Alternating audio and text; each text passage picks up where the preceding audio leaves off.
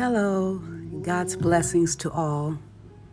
I'd like to share something today from Psalms 91. Talks about the safety of abiding in the presence of the Almighty God.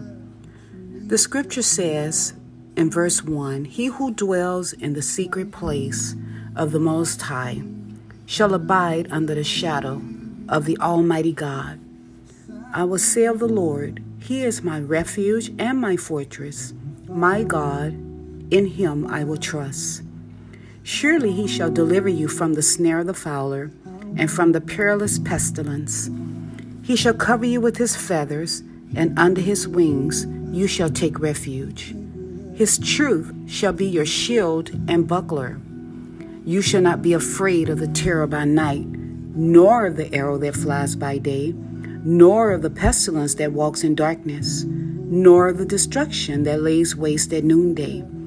A thousand may fall at your side, and ten thousand at your right hand, but it shall not come near you. Only with your eyes shall you look and see the reward of the wicked.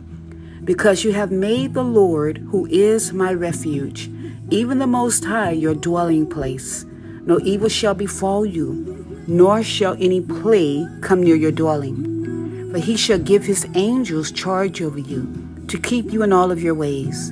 In their hands they shall bear you up, lest you dash your foot against a stone. You shall tread upon the lion and the cobra, the young lion and the serpent you shall trample underfoot.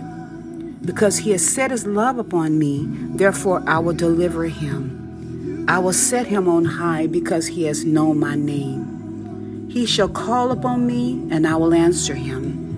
I will be with him in trouble.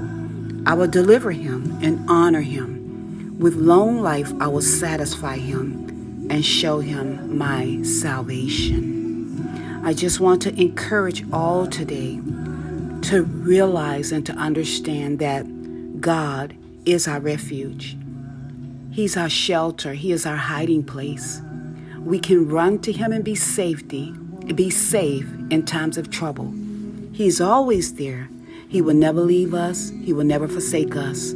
He promised that he will keep evil away from us when our hope and our trust is in him. And I just want to encourage us all to continue to put our trust in the Lord and lean not unto our own understanding, acknowledging Him in all of our ways, and He will direct our path. I pray today that this will encourage someone, whatever it is that you may be facing today or dealing with or going through. The Lord is with you, and He will never leave you or forsake you. Continue to trust Him. His angels are encamped around you. He loves you, and He is for you and not against you. May the blessings of the Lord rest upon you. May his peace guide and keep your heart and your mind in Christ Jesus. Have a blessed day in Jesus' name.